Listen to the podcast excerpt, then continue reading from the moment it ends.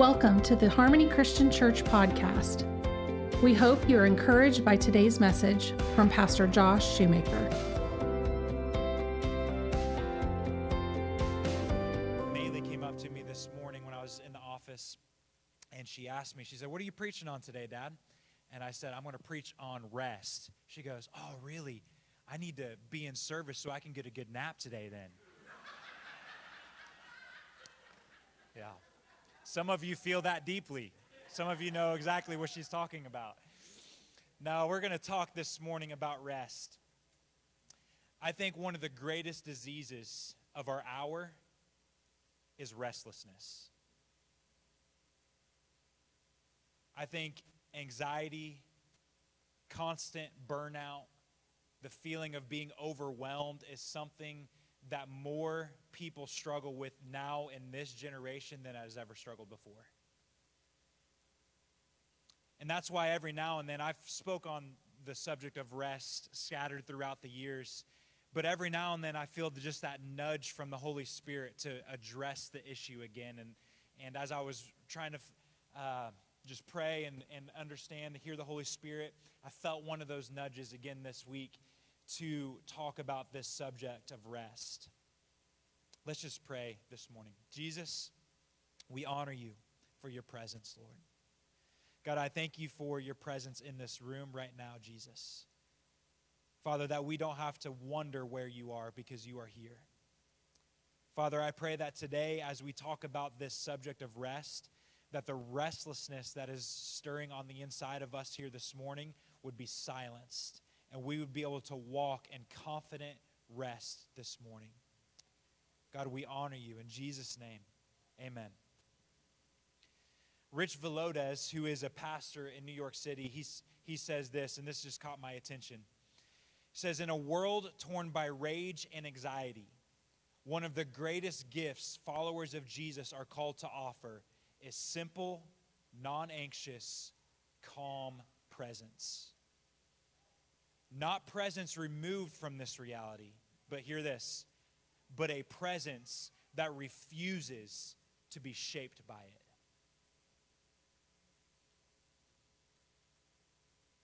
Sadly, the epidemic of restlessness and anxiety is as present in the body of Christ as it is in the world around us. So it's imperative that we learn how to be people of rest not only for our own sake, but for the sake of those who have yet to meet Jesus. That when the world meets us, a world that is torn by rage and anxiety, when they encounter a lover of Jesus, they don't encounter more anxiety, but they encounter somebody who is at rest, whose peace can be transferred to them. So, again, I think one of the greatest epidemics of our time is not cancer, it's not COVID. As real and as, as um, destructive as those things are, I think one of the greatest epidemics of our time is restlessness. And as sons and daughters of God, we have to learn how to be a people who is at rest in the middle of the greatest storms in Hebrews chapter 3, if you have your Bibles, open up there with me this morning.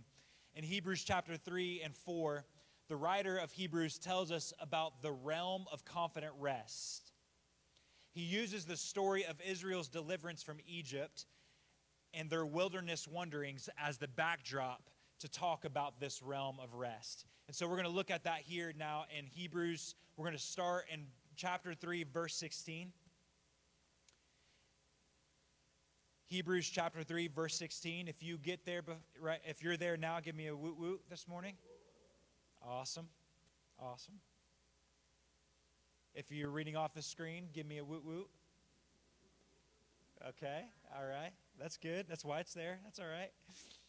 It says this it says, the same people, talking about Israel, the same people who were delivered from bondage and brought out of Egypt by Moses were the ones who heard and still rebelled. They grieved God for 40 years by sinning in their unbelief. until they dropped dead in the desert. I love that line. It makes me chuckle every time. They sinned for 40 years until they eventually just dropped dead. so God swore an oath that they would never enter into his calming place of rest, all because they disobeyed him. It is clear that they could not enter into their inheritance because they wrapped their hearts in unbelief. Israel, who was captive to Egypt, watched God miraculously deliver them from their bondage. They watched as God sent the plagues upon Egypt and kept them from harm. They watched as the Red Sea parted in front of them and they walked across on dry ground. And then they watched as they all entered in to the other side, to uh, on the other side of the Red, Red Sea. They watched as their enemy pursued them, and God drowned their enemy behind them. They watched all of these miraculous signs and wonders of God taking care of them and setting them completely free. And then the Bible tells us that at one point they're wandering in the desert just a few days after they're set free from their captivity, and they, they, they are lacking water in the desert. That's a problem, right? They're lacking water, and the Bible tells us their response. They immediately start complaining they immediately start complaining and walking in unbelief, desiring to go back to their place of slavery. They just watched God do all of these incredible, miraculous signs, wonders, miracles, literally just days before. And their response to an inconvenience was unbelief.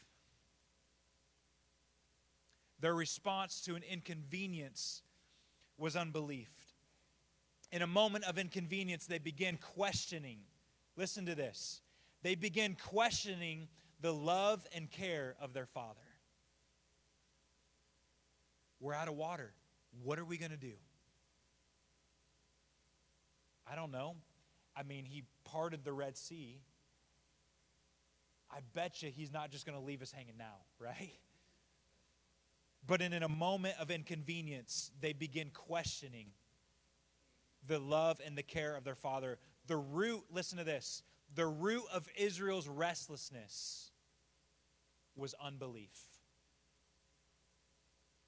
Israel, if you read throughout the Old Testament, Israel's Israel would go from these places of incredible encounters with God immediately to a place of being restless of unsure if God is going to provide, if unsure if God is going to come through.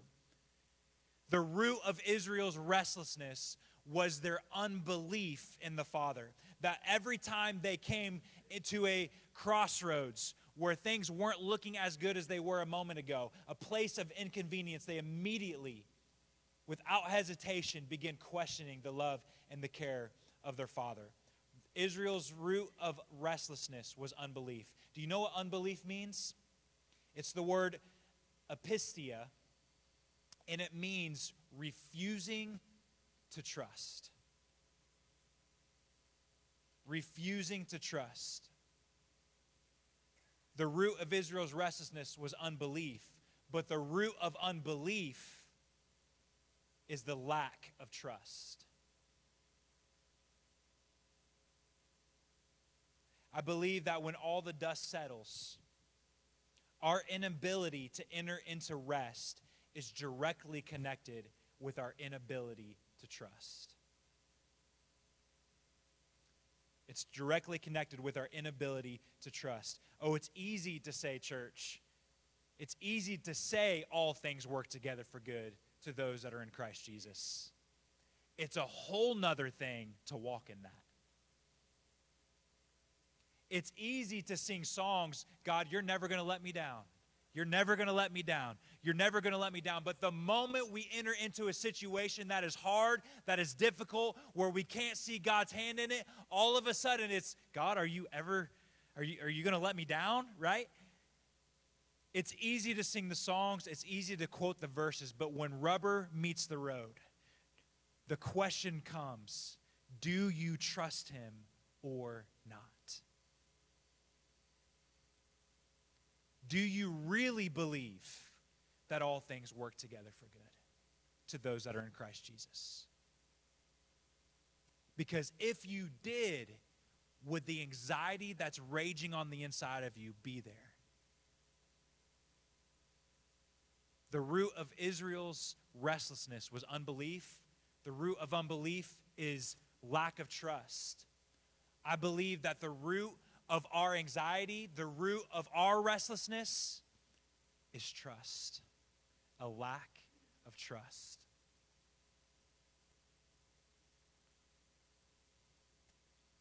Now, Israel, they come out of bondage, they cross the Red Sea, they're in the wilderness.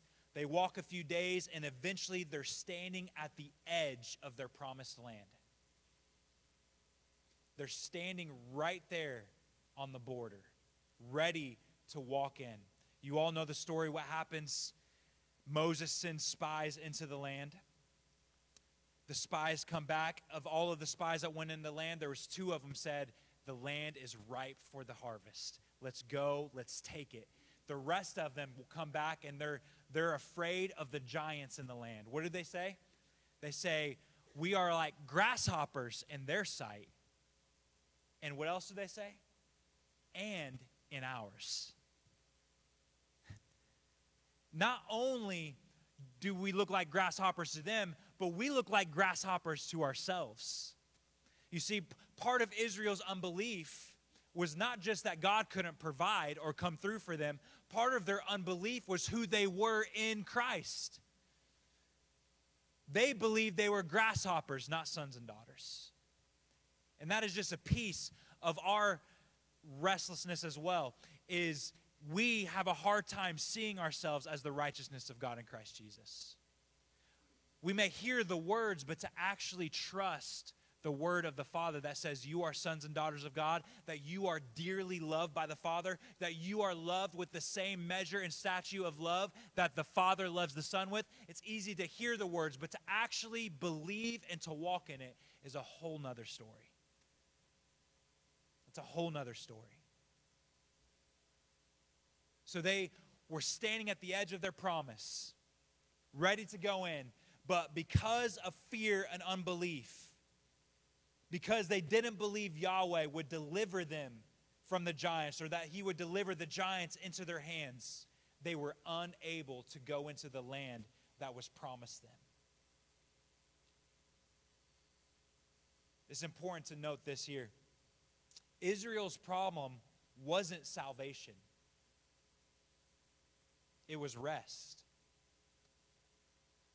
Israel walked in freedom for 40 years in the desert. You realize that when they were in the desert, they weren't slaves. They had come out of Egypt. God had delivered them, He had saved them from their bondage. Israel's problem wasn't salvation, Israel's problem was rest. They walked in freedom for 40 years, but it was 40 years of toil and work and restlessness, unable to have a place called home, walking aimlessly for 40 years. For 40 years, they walked in circles in the wilderness, grumbling and complaining until they just died. It's a little bit funny to hear, but it's really not funny at all. Amen. not sure what that was. Andrew looks, looks just as surprised as all of us back there. They walked for 40 years in the wilderness, saved. They weren't slaves, but they were restless for 40 years complaining, grumbling, walking in circles, out of bondage, but not in home, have had no place to call home. How many Christians are saved, going to heaven, but wandering aimlessly in the wilderness?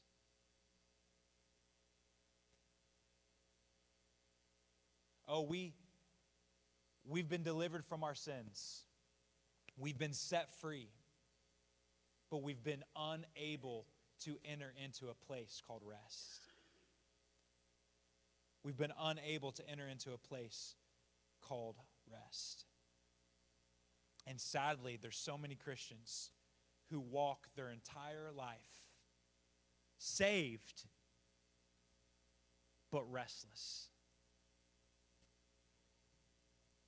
Not slaves anymore to sin, but not stepping in to our inheritance of rest. Verse 19, I'm sorry, not 19.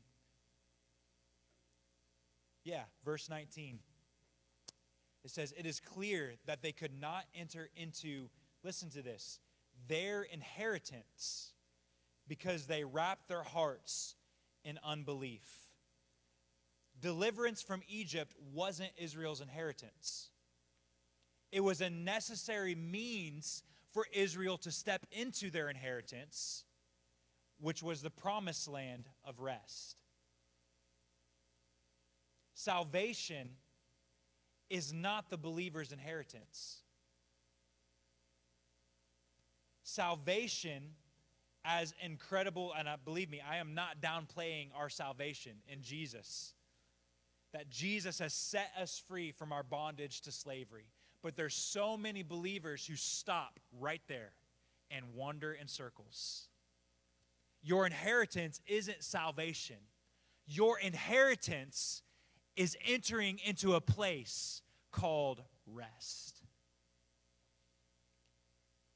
Again, it is clear that they could not enter into their inheritance because they wrapped their hearts in unbelief.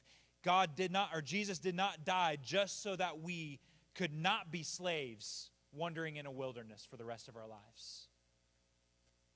He died so that we could enter into a place called rest. Many believers have stepped out, but few have stepped in. In Moses' time, Israel, almost that entire generation that stepped out of Egypt, who stepped out of slavery, who had been saved, had, had experienced salvation from their captivity. Almost the entire generation knew how to step out, but they didn't know how to step in. And there's many, again, many believers today who know and have stepped out, but we have yet to step into our inherited place called rest. Hebrews chapter 4, verse 1 says this. It says, Now God has offered to us the same promise of entering into his realm of resting in confident faith. So we must be extremely careful to ensure that we all embrace the fullness of that promise and not fail to experience it. I love that word experience there. That faith is not doctrine, it's not just belief. Faith is an experience.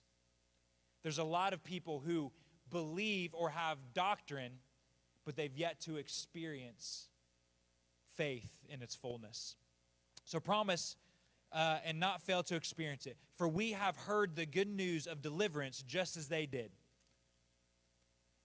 We have heard the good news of deliverance just as they did, yet they didn't join their faith with the word. Instead, what they heard did not affect them deeply, for they doubted. For those of us who believe, faith activates the promise and we experience the realm of confident rest. Faith activates the, pro- the promise, and we experience the realm of confident rest. How do we enter into this place of rest? That's the question, isn't it? Again, a lot of us have doctrine. We know that we are to be in a place of rest. We know that we're to be uh, people of a calm presence, without anxiety, without fear, without all of these things. We know that, but actually, how do we step into that? How do we step into the promise? It tells us right here. How do we step into the promise? Faith. Faith. Faith activates the promise, and we experience the realm of confident rest. What is faith? Certainty, dependability, trust. That's the definition of faith certainty, dependability, and trust. If unbelief is a lack of trust, faith is fullness of trust. Faith is fullness of trust. How do we get to a place of rest where Paul the Apostle was when he says, None of these things move me? You remember that in Acts chapter 20? He says, None of these things. You know what the context of that is? He's on his way to Jerusalem. He's on his way to Jerusalem. And listen, even God is telling him that when you get to Jerusalem, you will be met with chains and tribulation. It, it, says that. Paul, Paul says that right there. He says, Everywhere I go, the Holy Spirit tells me that when I get to Jerusalem, I will be met with chains and tribulation. Yet there is something drawing me to that place. And then he goes on and he says, Yet listen, none of those things even move me. Paul, you're more than likely going to be facing the death penalty. None of these things move me. How do we get to a place of such rest where facing death doesn't even move me? Think of Shadrach, Meshach, and Abednego, the three Hebrew boys who refused to bow to the idol. They're standing in front of the fiery furnace. And what do they say? It's a good question. They say, My God will deliver me.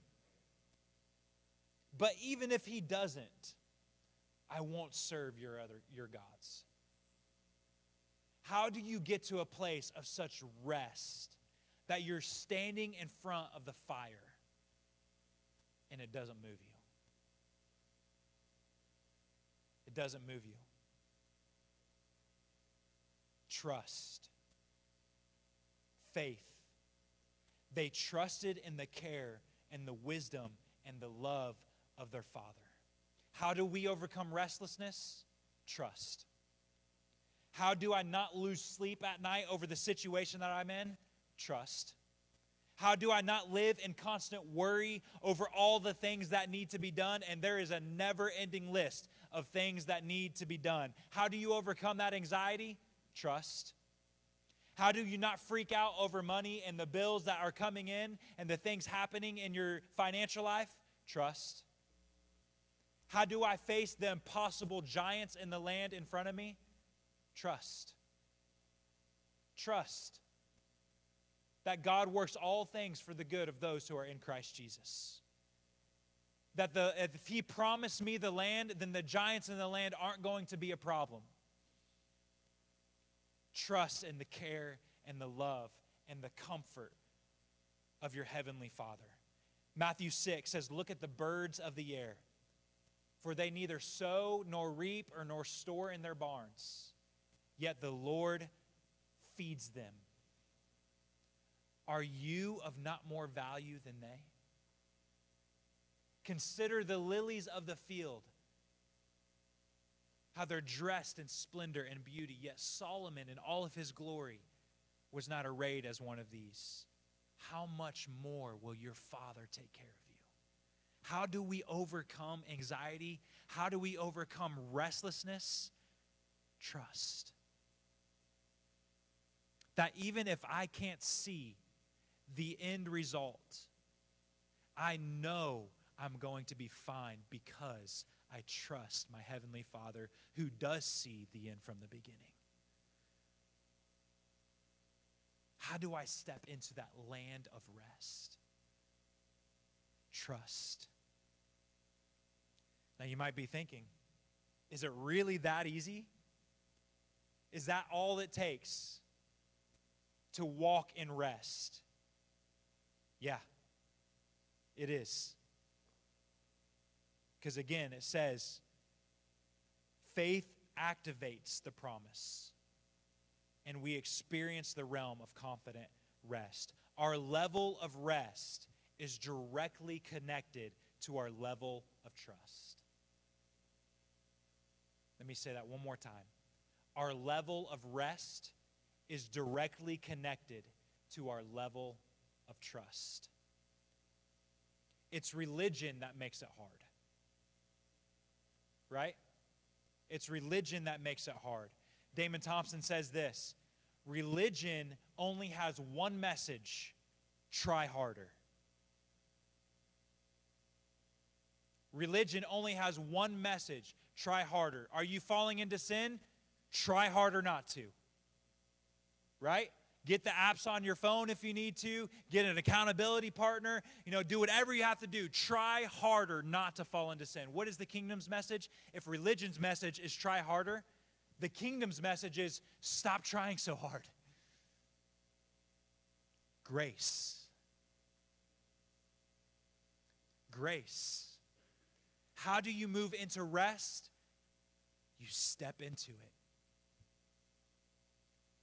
One of the, uh, when I was in Little League and playing baseball, one of the worst things that happened to me was I hit a home run. Does anybody in the room know why that was one of the worst things that happened to me? Anybody? Because I never hit another. Thanks, Papal. He said, because you never hit another one. That's not true.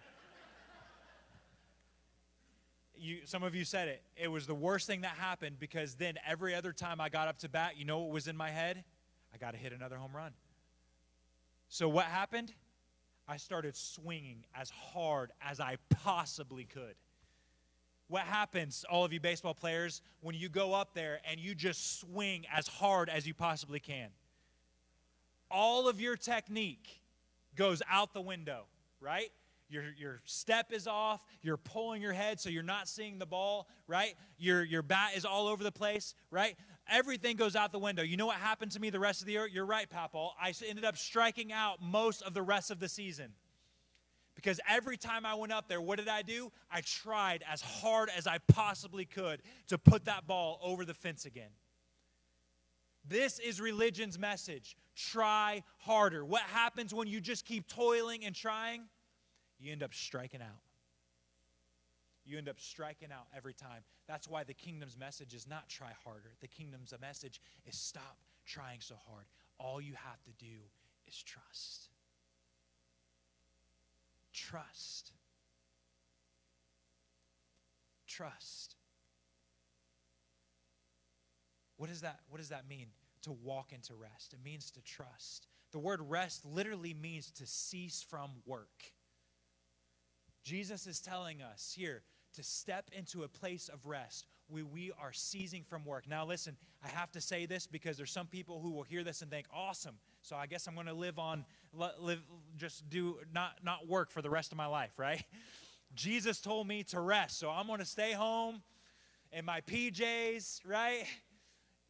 With my, my Tasmanian devil slippers in my robe and I'm going to play video games all day because Jesus told me to rest. That's not rest. That's called being a sluggard, which the Bible says is disgusting.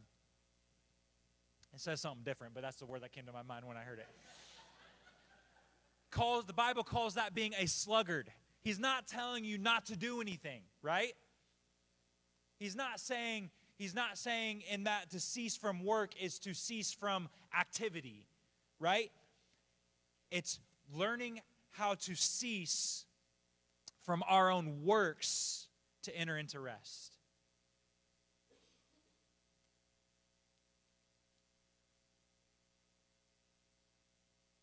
Religion's message is try harder. The kingdom's is stop trying so hard. Why do we have to stop trying?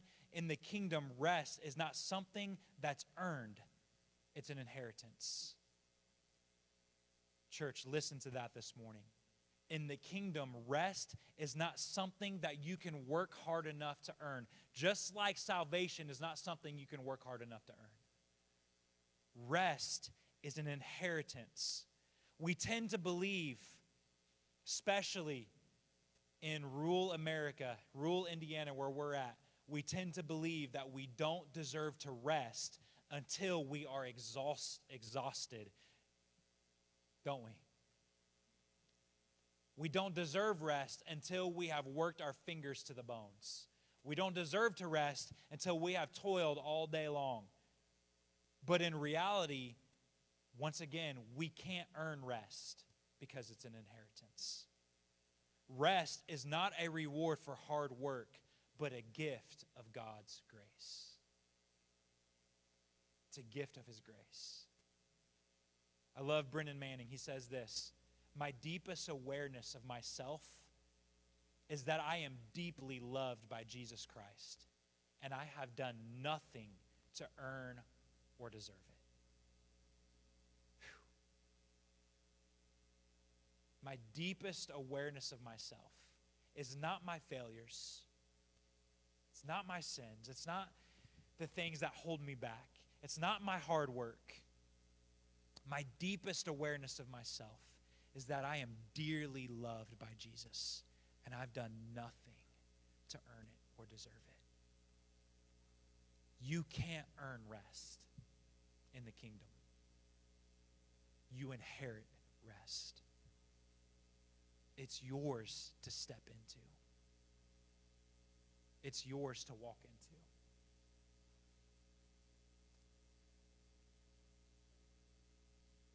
Rest is not a reward, it's an inheritance. And listen to this it's an inheritance that you activate.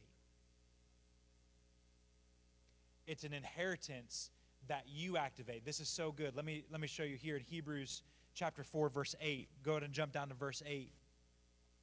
It says, Now if this promise of rest was fulfilled when Joshua brought the people into the land, God wouldn't have spoken later of another rest yet to come. So we conclude that there is still a full and complete rest waiting for believers to experience. There's that word experience again. As we enter into God's faith rest life, we I love that language. Faith rest life. Not moment, not season, faith, rest, life. Every season of life. As we enter into God's faith, rest life, we cease from our own works. There it is. What is rest? It's ceasing from our own works. Just as God celebrated, celebrates his finished works and rests in them, so then we must give all our so we must give our all and be eager to experience this faith rest life so that no one fail, falls short by following the same pattern of doubt and unbelief. And I'm actually read the complete wrong passage here. That's saved for the end. Let me read you the one I meant to read. I meant to read verse chapter 6 and 7. Let's read those. I was wondering where my point was there as I was reading that. I was like, man, what, what did I write this down for? Let me jump back real quick. So those who first heard the good news of deliverance failed to enter into the realm of faith's rest because of their unbelieving hearts. Yet the fact remains that we still have the opportunity to enter into the faith rest life and experience the fulfillment of the promise. For God still has ordained a day for us to enter into called today. Called today. Rest is available to you today. And here's the crazy part it's not God's decision when you walk into rest, it's yours. God has not set an ordained time where they're going to go through this and that's going to push them into this to this place of rest. No, no, no. It's an inheritance. It's available to you now. What does the scripture say? The opportunity for rest is there. I have, even, even though Israel didn't enter into that then, he has created another day for you to enter in. When is that day? Today. And if you don't enter into it today, guess what? Tomorrow is going to be today. And if you don't enter it into that day, the next day is going to be today. Your entrance into rest is dependent upon your decision to walk in trust. You get to decide when you step into this place called the faith rest life. It's your decision. God has made the opportunity available. Faith, which is trust, activates the promise. When is that promise available to us? Today. right now. Every moment. When we come to the border of the promised land and see the giants in the land, guess what? Rest is available to us then, just as much as it is when we walk through the Red Sea on our way out of Egypt. We decide when we walk into the inheritance. It's available today. We already read verse 8 through 11, so I won't read it again. That was, I got ahead of myself there a little bit. Ceasing from work doesn't mean becoming a sloth, it means stop swinging the bat so darn hard and just trust. Stop striving and believe if He said it, He will do it. I was reading a book this week from Brennan Manning, who's one of my favorite authors and he said something along this lines. I didn't write the quote down, but something along these lines. It says, perhaps the greatest perhaps the greatest way a Christian walks their faith out is trusting in the dependability of God. That He is dependable. How do we walk into rest? We trust the dependability of our Father. I'll end with this thought here. You can't think about rest without thinking about the beginning. That when God created the heavens and the earth, the Bible tells us that in the six days of creation, that He created the firmament, He created the ground, He created animals, and He created the birds of the air, and He created humans in His image. And then what does it say after the six days were over? It says, On the seventh day, God did what? Rested. God rested. This, this, this thought has begun to change my idea, my thought process of what rest even looks like. What is even rest? Did God rest on the seventh day because he was exhausted? Man, that was a lot of work. I think I'm going to take the day off. Why did God rest on the seventh day? God didn't rest on the seventh day because he was exhausted. He rested on the seventh day because he was delighted.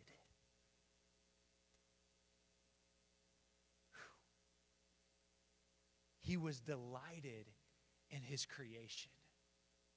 So on the seventh day, he rested from his work, his toil. He laid it all down, not because he was tired, but because he looked at it and said, Man, this is very good. This is good. And God rested not because he was tired or exhausted, he rested because he was delighted. Rest in the kingdom, the realm of rest that God lives in and has invited us into as sons and daughters, is not just a lack of striving and stress. How many of you are like me? When you think of rest, that's what you think of. About every night, about 8 o'clock, we put our kids to bed. And Amber and I look at each other.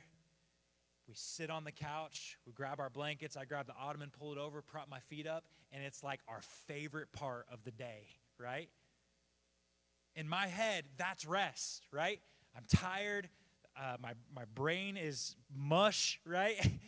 I'm ready to just veg out and watch the TV because I am exhausted. I'm ready to rest. That's not rest in the kingdom. That's not God's version of rest. Rest in the kingdom is delight. Rest in the kingdom is delight. Why does that change things? Because that means you can be in the middle of a difficult situation or you can be working, right? You can be working and tired physically, but still be at rest because rest is not uh, ceasing and, and not, I'm sorry, rest is not lack of work because of exhaustion. Rest is delight. That the fullness of rest is walking in the delight of your Father. That God, I can go through this situation, and yeah, it's difficult, it's hard, it stinks at times but I can walk in rest. I can walk in delight because I trust you. I trust you. Thank you for listening to this podcast. For more messages like this or information about our church, please visit harmonychurchfamily.org.